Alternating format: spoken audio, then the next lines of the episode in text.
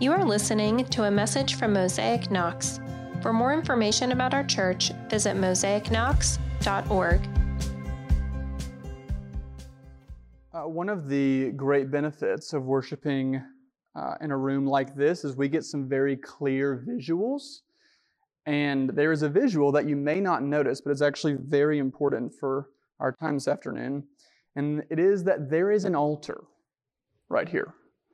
Uh, it's a place to kneel and confess and open up.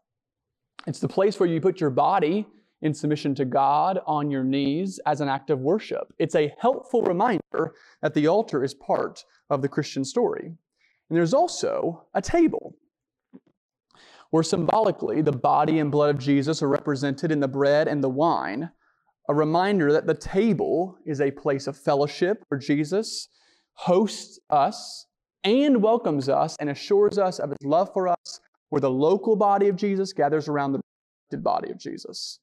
Now, I'm not entirely sure if that is an intentional setup or not, but it is a very clarifying picture of the reality of how the Bible depicts communion. The altar and the are distinct, the same. In this room, physically, you have to approach the altar before you come to the table.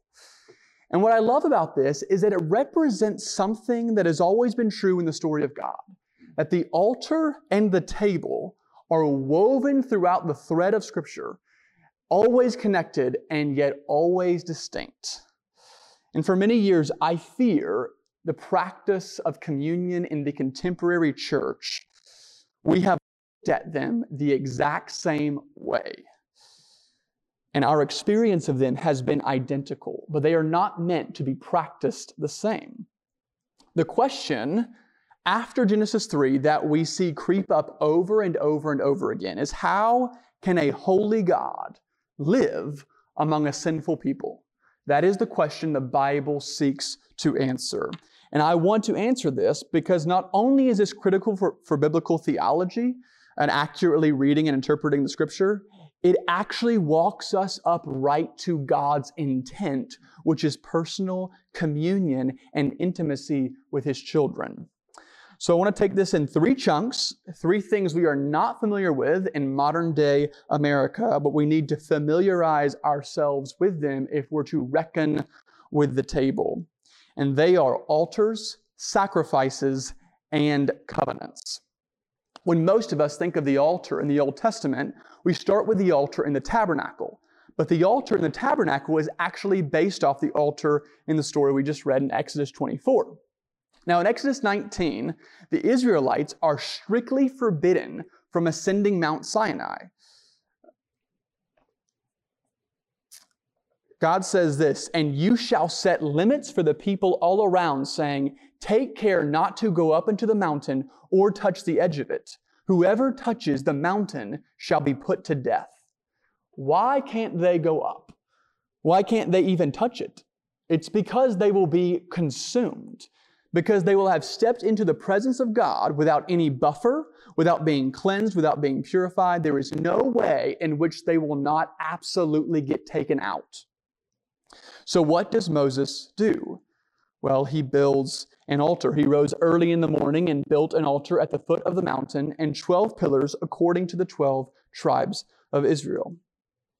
Now, if you know anything about altars, you know that it wasn't merely a holding place for a sacrifice, but it was the visual after the altar that is so startling.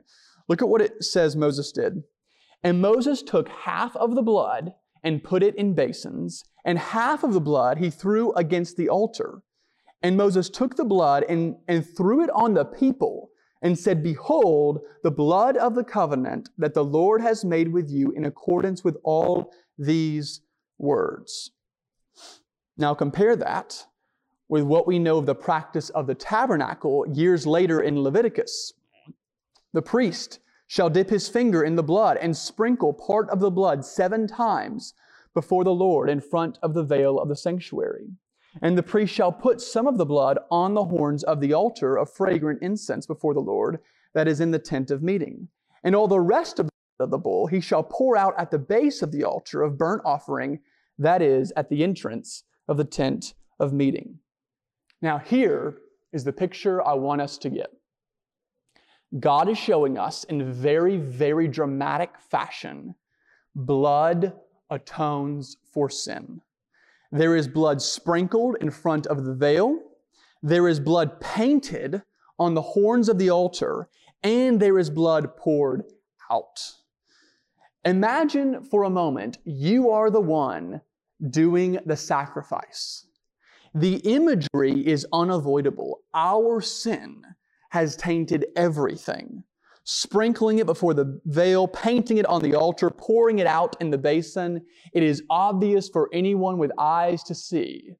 The, the reason and representation is our, the blood of the sacrifice has covered everything, meaning everything must be.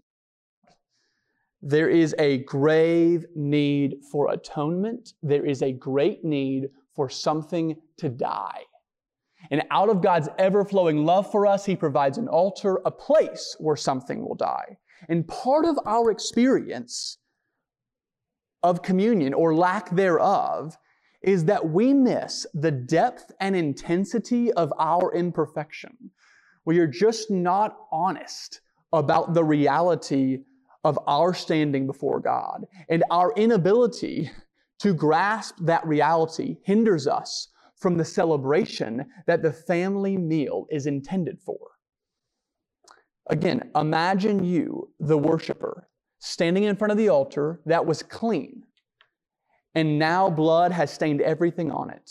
I would imagine begins to cement itself into your mind. Now, if you fast forward from Mount Sinai to the tabernacle, you will see something interesting. Just as the representatives of the people had to be consecrated through sacrifices on an altar before ascending Mount Sinai, the priests had to be consecrated before entering the holy place in the tabernacle. And where the people met with the presence of God at the pinnacle of Sinai, the high priests were met with the presence of God behind the veil in the ark of the covenant. The altar is the holds the sacrifice, and it is a critical piece of the story. There is no communion without an altar, which leads us to what the altar actually holds sacrifices. We don't really understand the idea of sacrifices, particularly ones in a sacrificial system. I imagine most of you in this room, if we said um, we were going to sacrifice an animal, you would call PETA, uh, and then uh, you would be very angry, and that would be gross. You would deem that as grossly immoral. Um, it, it, actually is relatively unheard of the sacrificing animals in uh, in our day. But consider what Nancy Guthrie says about sacrificing in this time. For us, the word sacrifice means giving something up or taking something on that cost us money or comfort or convenience. But sacrifice in the Bible is the bloody reality of a bellowing animal being butchered on an altar. Imagine the sensory overload of this experience, the violent resistance of the animal, the spurting of blood, the feel of pulling the animal apart, the smell of its burning flesh and bones. Imagine the emotional and spiritual impact of offering this sacrifice, knowing that it was your sin that made this death necessary. And imagine for a moment the frustration that you must feel knowing that you'll be back tomorrow or next week because you will sin again. Sacrifices were gifts, they were offerings. They were offered to God on behalf of the people, and God established a system in which various sacrifices and various offerings would atone for various things. There are five major offerings in the Old Testament burnt offering, sin offering, guilt offering, grain offering, and the peace offering. The two I want to focus on are the burnt offering and the peace offerings. The word for burnt offering is olah, or translated an offering of ascent. It was this general atonement for all sin, and it was an expression of devotion to God, which is why the whole burnt offering got burned up. It was consumed fully. There was no leftovers, there was no remnants. It just burned there. It is a statement that says, God, you can have all of me. But the second is the peace offering, and it is commonly called the fellowship offering. And here's why. The peace offering expresses the reconciliation and the fellowship and the peace that exists between God and his people after the sacrifice. And unlike the burnt offering that is completely consumed by fire, the peace offering is eaten by both the priests and the worshipers. It is the only offering that ends up in a meal. And when you think of the word fellowship, the term is loosely translated in various translations, such as welfare, well being, communion, shared offering, or peace. And John Mark Hicks says this All of the various translations stem from the Hebrew word shalom, which many believe is in relation to the normal Hebrew term for peace, which is shalom. The sacrifice establishes fellowship or peace through its removal of sin, but it primarily exhibits fellowship, peace between God and worshiper through a covenantal meal. So I want you to consider what would take place prior to a fellowship offering. A worshiper would come to the temple, they would bring an animal with them, they would lay their hands on the animal and declare their intention to the animal. Much of the time, the fellowship offering would be offered in thanksgiving, which is Leviticus 7:12, and other times they vow a commitment to God before God. The worshiper would then kill the animal. The priest would then catch the blood in a bowl and pour it around the altar. A Levite would then take the animal, butcher it, and after it had died, would be the fat, all the fat would be consumed on the altar because all the fat is the Lord's. And then the rest of the animal would be divided up. The priest took his portion home to share with his family. The worshiper took the rest to his home for a meal with family and friends. And the thanksgiving offering or the fellowship offering had to be eaten on that day or the day after. See, the, uh, I, I would almost actually say it was built into the law itself that a, a meal would be shared with, with other people. This was not a, a sacrifice of a, a small animal. If you, uh, the text says it was an oxen. A typical oxen are around 800 pounds. So you had to eat a meal of 800 pounds within two days. Uh, it was literally built in that this was a family meal. And the sacrifice of an animal becomes the meal of thanksgiving. And what is an atrocious act done to a creature now is a celebratory feast between the people of God and God Himself. The meal now cements the peace between God and the priests and the worshiper. And our focus so much is focused on the sacrifice and the altar. But communion is not merely about how communion was established, but how it actually gets played out. Communion with God does not actually get played out around the altar, it gets played out around the table.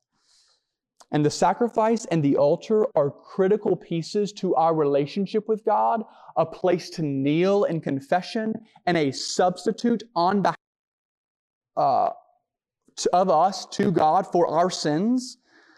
But neither of those places are the experience of communion with the Father. That is at the table.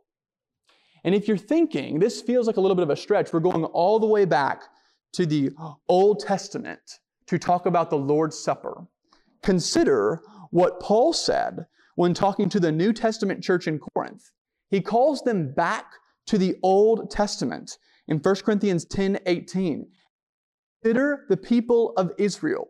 He's talking to the church of Corinth. Consider the people of Israel are not those who eat the sacrifices partners in the altar. Are not those who eat the sacrifices partners in the altar. We come to the altar before we come to the table. They are connected. But in the Old Testament, as well as what we will see in the New Testament, they are not the same. One is a sacrifice that is required, and one is a meal that is experienced. And finally, covenants, which are a major theme throughout the Bible. We see again Exodus 19 of how God and his people strike a covenant, which is simply a chosen relationship in which two parties make binding promises to one another. A chosen relationship in which two parties make binding promises to one another. Here's what God tells Moses Thus you shall say to the house of Jacob and tell the people of Israel, You yourselves have seen what I did to the Egyptians, and how I bore you on eagle's wings and brought you to myself. Now therefore, if you will indeed obey my voice and keep my covenant, you shall be my treasured possession among all peoples, for all the earth is mine, and you shall be to me a kingdom of priests and a holy nation. So God initiates a covenant that is summarized in these two verses and is more broadly expounded upon in the next three chapters. Exodus 20, 21, 22, and 23 are the Ten Commandments and the Book of Covenants. And then Moses goes down to the people and prepares them for what is about to happen. And in verse 17 it says, Then Moses brought the people out of the camp to meet God. Sinai was wrapped in smoke because the Lord had descended on it in fire.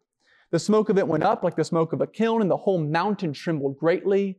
And as the sound of the trumpet grew louder and louder, Moses spoke, and God answered him in thunder.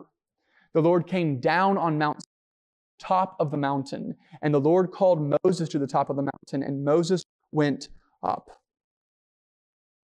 down to the people of Israel, communicates all God has shared, and the people respond by saying, All the words that the Lord God has spoken, we will do. God lays out and initiates the covenant, and the people respond willingly and voluntarily. So Moses builds an altar where offerings and sacrifices will be made. The sacrifice is killed on the altar, and then Moses says, Behold, the blood of the covenant that the Lord has made with you in accordance with all these words. So a covenant is established. Yahweh will be their God. The Israelites will be his people. The Israelites are a holy nation, and Yahweh is a holy God, and they will serve no one else. He will extend His grace. They will worship Him. He will provide the methods for human flourishing the, way, the laws, the ways of life, and they will receive and be glad, keep them, and be in safe refuge with God. This is the covenant, and this is how it's established. But how does the covenant get sealed? How does the covenant get celebrated? Then Moses and Aaron, Nadab and Abihu, and 70 of the elders of Israel went up, and they saw the God of Israel. There was under his feet, as it were, a pavement of sapphire stone, like the very heaven for clearness. And he did not lay his hand on the chief men of the people of Israel. They beheld God and ate and drank. These 70 or so people were just told they couldn't even touch the mountain. And now, not only have some of them scaled it, but they sit down in the marvelous, glorious presence of God and eat with Him. And what did they eat? But the sacrifice on the altar. The covenant was enacted on the altar with a sacrifice, but it was experienced at a table with God. Because at the altar, there was merely a removal of sin. But at the table, there was an experience of God's fellowship and peace his original intent wholly over a meal. And if you know the story of the Lord's Supper, you know the words about the covenant should ring a bell. Because Jesus says, And he took a cup, and when he had given thanks, he gave it to them, saying, Drink of it, all of you, for this is my blood of the covenant, which is poured out for many for the forgiveness of sins. The blood of the covenant. What we see Moses doing with the sacrifice as he throws the blood on the people to enact the covenant at Sinai, we now see Jesus hearkening back to that event with those same words, saying, This is the new covenant, me poured out for you for forgiveness. Drink this, knowing that. It is an invitation. Jesus offers himself as the sacrificial lamb on the altar of the wooden cross, making way for the covenant that Jesus is Lord and we are his people. Now, some are probably wondering, cool, let's go. As some interesting biblical theology, but I'm trying to connect the dots from 5,000 years ago in a sacrificial system that's been obsolete for 2,000 years to present day communion in Oakwood Lincoln Park.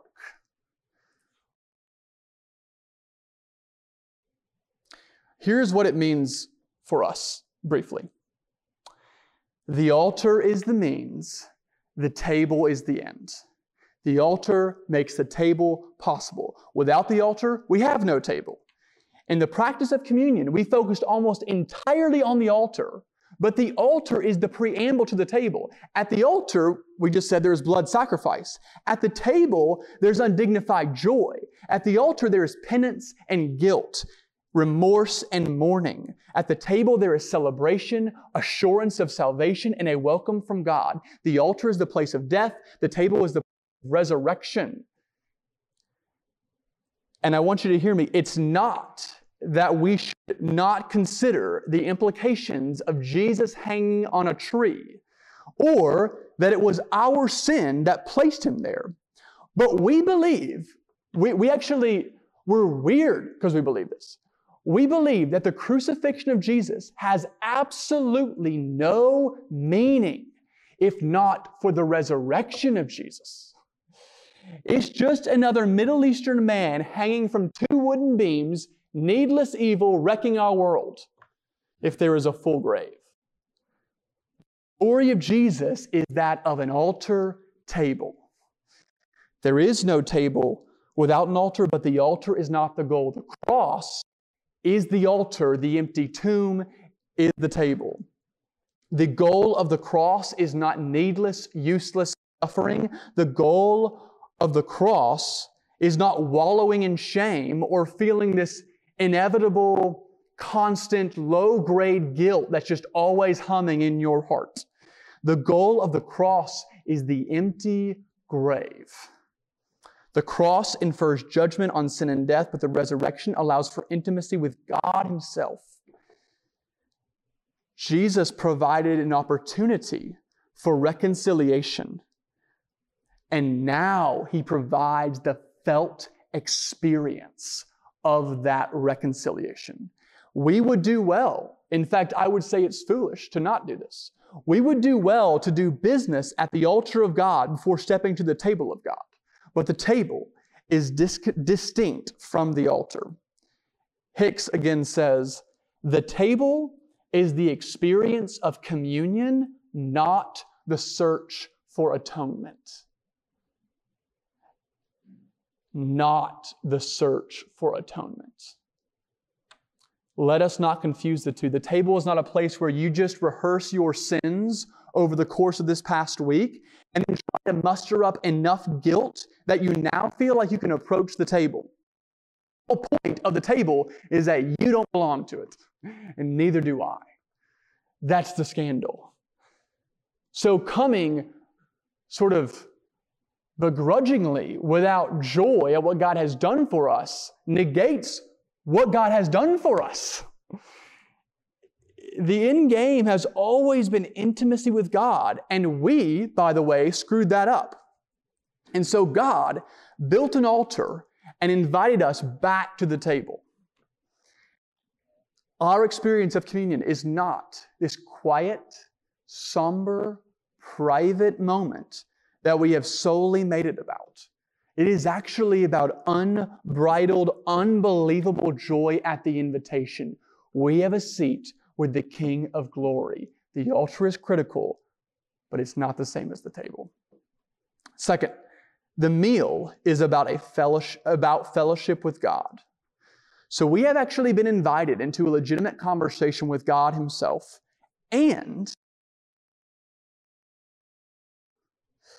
our current practice of communion isn't typically around an actual table, an actual dinner table in your homes.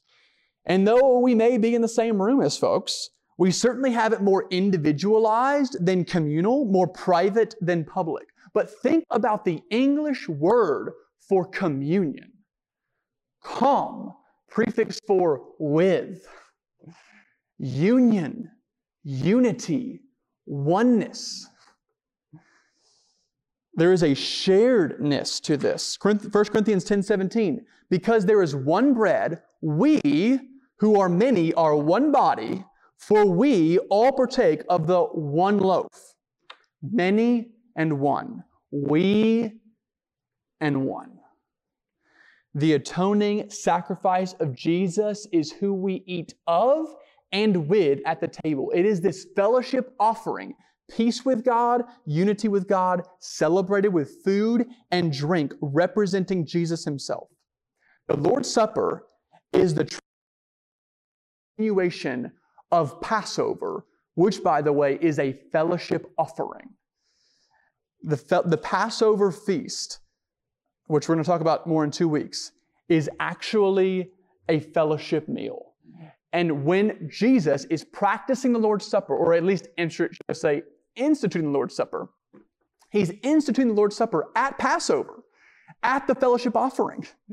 And Jesus says at the Last Supper, they're, they're offering thanksgiving, praise, honor to God. They're singing, they're laughing, they're, they're passing the plate. And Jesus says, from now on, this meal is not about the past. This meal is about me. In fact, eat this, my body, and drink this, my blood, with me, ruminating in your heart as you eat and drink of these elements.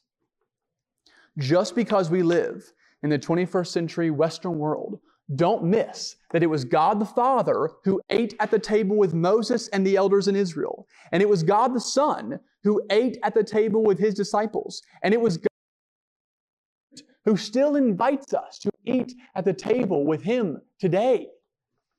It's not just another meal, it is a meal with God, about God, remembering and reflecting on the goodness and graciousness of God and thus, we remember God with our minds and we remember God with our bodies. The meal is, a, is about fellowship with God. Lastly, the meal is about a covenant. It is a time where we remember and cherish God's promise to us, and God proves His promise to us by meeting us at the table. And it's actually a time where I don't think this has been really taught, but if it is a fellowship offering that has been transformed, it actually is a time for us to re up our commitment to God. Think about taking communion every week and think about the fact that a covenant, like I said, is two parties voluntarily choosing to be in relationship with each other. God has not forced you to be in relationship with Him. Those of us in this room who love Jesus love him because we have been overwhelmed by his grace and now we love his name and have been invited into his story. At the table, we certainly receive the sweet embrace of God and we have our senses jolted as we literally taste and see with our eyes and taste with our lips that the Lord is good. And out of that tasting of bread and wine, we are commissioned out into the world because we are not merely passive recipients. We are actually active participants. We eat and drink. We receive and are fueled. We symbolically, through eating and drinking, ingest the grace of God in us, believe the grace of God, and then are compelled. This is important. We are then compelled by that meal to go become the felt experience of grace to those around us. It's, it's literally the life. We receive, then we give. We walk into grace, and then we walk into the world. We receive the offering poured out, then we become the offering poured out. We feed on the bread at the table and then we become food for our neighbors. The good news that we consume on Sunday becomes the life that we give on Monday. It's discipleship. It's what we signed up for. God extends His grace because He is love, and we give our lives, His grace, away because we love Him. It's not out of earning, it's actually out of loving. Remember the question I asked at the beginning how can a holy God live among a sinful people? He provides an altar, becomes himself the sacrifice, and is permanently tied to his unchanging word that he will never go back on. And not only does he live among us, but he actually longs to dwell there. He is not doing it half heartedly, he's not second guessing himself. He came down to our level and wants to commune with us at the table. Our unimpressive, filthy world he stepped into, walked, and died. The cross is the altar, Jesus the sacrifice, and through both of those a covenant is established. But he is also the living bread who pushed up his own casket and made a mockery of suffering and death by going through it and overcoming it.